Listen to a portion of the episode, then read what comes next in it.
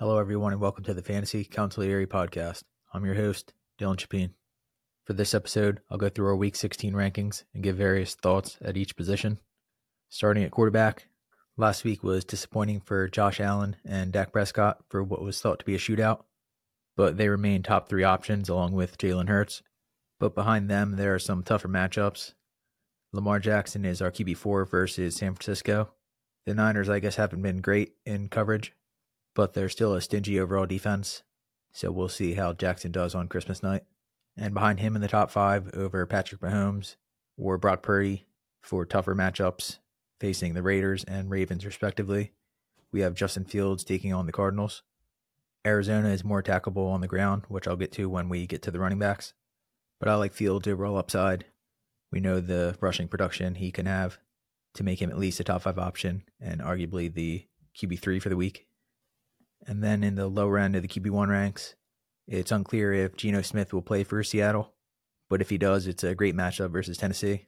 And at least they play on Sunday, so you don't have to worry about sweating out if Smith will be under center or not. And one spot above Smith is Jared Goff taking on the Vikings. That could be a tough matchup with the aggressiveness of Brian Flores' defense, but they're better attacked through the air than on the ground, and Goff's confidence should be high after a five touchdown performance last week. So Detroit should remain deadly on those play action passes, and I could see Jameson Williams or Jahmyr Gibbs hitting Minnesota for a big reception if they bring pressure and Detroit has an answer for it. And just missing the QB1 ranks as our QB13 is Kyler Murray. He quietly has a tough matchup versus a Chicago defense that has played much better in recent weeks. And the game being on the road is a downgrade for Murray. So you'll probably need rushing production for him to return QB1 value. And CJ Stroud also has a tough matchup. His will at least be at home where Cleveland is not as challenging, but he'll take on the Browns, who are now 9 and 5 and continue to push for a playoff spot. This is a big game for the wildcard race, and the Browns having all their corners healthy could make it a challenge for Stroud, so he's more of a high end QB2. And on the other side of that matchup, I like Joe Flacco as a streaming option. Basically, the veteran can still throw the ball at a very high level, and with how Kevin Stefanski's offense operates, he's often finding open guys, whether it be Amari Cooper, David Njoku, or someone else. So we have Flacco as a mid range QB2 if you need a desperation option or want a cheap option in DFS lineups. At running back, no surprise with Christian McCaffrey being in the top spot. But behind him, Kyren Williams has as strong a case as anyone to be the overall RB2. He had a couple of fumbles last week. Sean McVay kept him in the game and expressed confidence in him following the game. Williams doing all the little things right, which I've talked about over the past couple of years, will keep him on the field. So I'm sure he'll take care of the fumbles and continue to be a high end RB1 the rest of the way. And then in the RB3 spot for this week, we have Kenneth Walker taking on the Titans. And this is shocking to me that he's ranked in the 20s on ESPN. I guess they didn't watch on Monday night, but Seattle turned to Walker as their offensive centerpiece in the second half, and he was the engine to key their victory. So they said he's as healthy as he's been, and Walker was a high end RB1 to start the year before going down. So I see no reason he should be ranked in the RB2 flex range and should be back in the high end RB1 ranks versus a Tennessee defense that could be without Jeffrey Simmons again and was just eliminated from playoff contention. Jumping now to the RB2 range, De'Von Achane we have as the RB14 for this week. He didn't look quite like himself as he played through a toe injury last week. He seemed to look down a bit after plays, but he played deep into the second half, which is encouraging. And the damage that James Cook did against Dallas should bode well for Achane's chances of putting up numbers this week alongside Raheem Mostert. For the New England backfield, I'd be surprised if Rhamondre Stevenson plays, but if he did, it'd be a great spot versus Denver.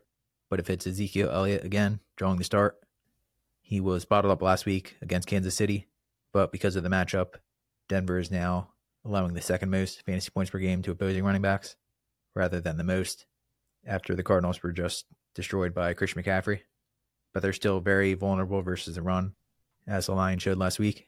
So Elliott would be a strong RB2 on Christmas Eve if he starts again in place of Stevenson.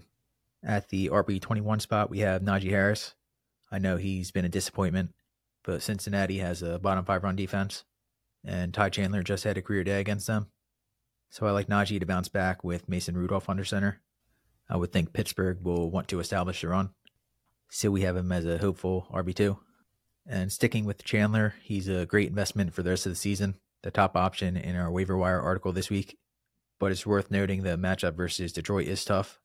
On the bright side, Kevin O'Connell said he'll now be a featured part of the offense. But we have Chandler outside the top 30 at running back because of the matchup. And if you play in week 18, he notably faces the Lions again. So if you have other options, I would consider keeping him on the bench if possible.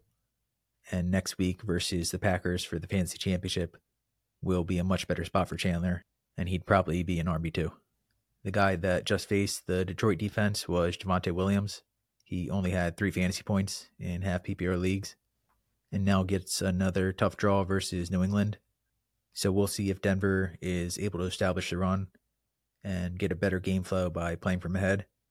But he's more of a flex option this week that will be dependent on fighting the end zone versus a Patriots defense that's allowed just 3.1 yards per carry this season.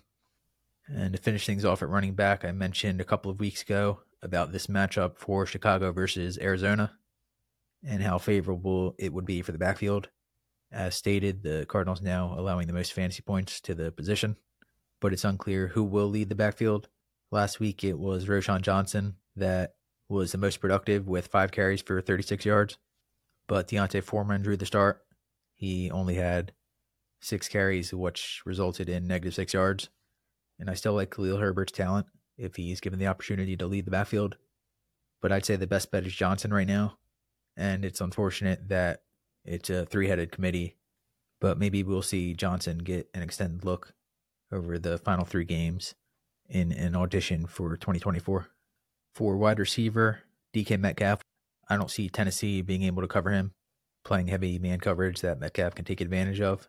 So especially if Geno's back in the lineup, or if Seattle is more aggressive in letting Drew Lock air it out, DK should be a strong wide receiver one. Also in the wide receiver one ranks is Garrett Wilson. I know it might be tough to trust the Jets offensively right now. Aaron Rodgers unlikely to return, and Zach Wilson needing to pass the concussion protocol to be under center. But this ranking is more about how bad Washington is on the back end, combined with frustration for Wilson reaching a boiling point that might lead to him getting fed targets as New York tries to get rolling some, despite being eliminated from playoff contention. The other couple of options that I like more this week are DJ Moore. We have in the top 15. I said the Cardinals are better attacked on the ground, but they're still weak through the air, and the connection between Justin Fields and Moore provides plenty of upside. So he should be a high end, high upside wide receiver too. And then jumping down to the wide receiver 28 spot, and he's not higher because of the floor. But Gabe Davis has huge upside versus the Chargers. Anyone who watched last Thursday night saw Las Vegas had wideouts consistently running free in the secondary. And this is a spot where Buffalo could get Davis involved. He does a lot of the dirty work, and maybe Los Angeles won't be competitive enough for Davis to have a big night, but I would think he's going to get a shot or two. So Davis at least has plenty of upside if you're in a two week playoff for the second half of a semifinal game. I also think George Pickens could be worth a shot. We'll see who Mason Rudolph prefers as his top target, but he's had a nice deep ball dating back to his days at Oklahoma State. And without Cam Taylor Britt at cornerback, the Bengals are vulnerable on the back end. So ideally, Pittsburgh will have more aggressiveness, pushing the ball downfield with Rudolph, and Pickens exploding with the big game wouldn't be a surprise. For a guy to avoid, I would say Terry McLaurin facing the Jets. He showed the big playability is still there with huge production when Jacoby Brissett took over last week, but Sam Howell will start for the Commanders on Sunday, and there's just not enough confidence in how to get McLaurin the ball, taking on Sauce Gardner and DJ Reed. And I'll get to dynasty recommendations in the final episode in a couple of weeks. But I just say to hold on to McLaurin and especially Jahan Dotson and hope that a quarterback change and offensive change next year is able to boost their value. And finishing things off at tight end, Big production from Sam LaPorta and David Njoku have them in the top five. Trey McBride, right behind them, is knocking on the door as the tight end six in a great matchup versus Chicago. And hopefully, even with the Giants losing last week, Darren Waller is involved in a good matchup versus the Eagles. He checks in as the tight end seven. So that pushes down George Kittle for a tough matchup versus Baltimore, and Dallas Goedert facing the Giants. The talent of both Kittle and Goedert make them top 12 options and guys you probably can't bench. But the one streamer to consider as a potential tight end one is Hunter Henry taking on Denver. As stated many times before, Vance Joseph's defense is not very good defending tight ends, and that's an understatement.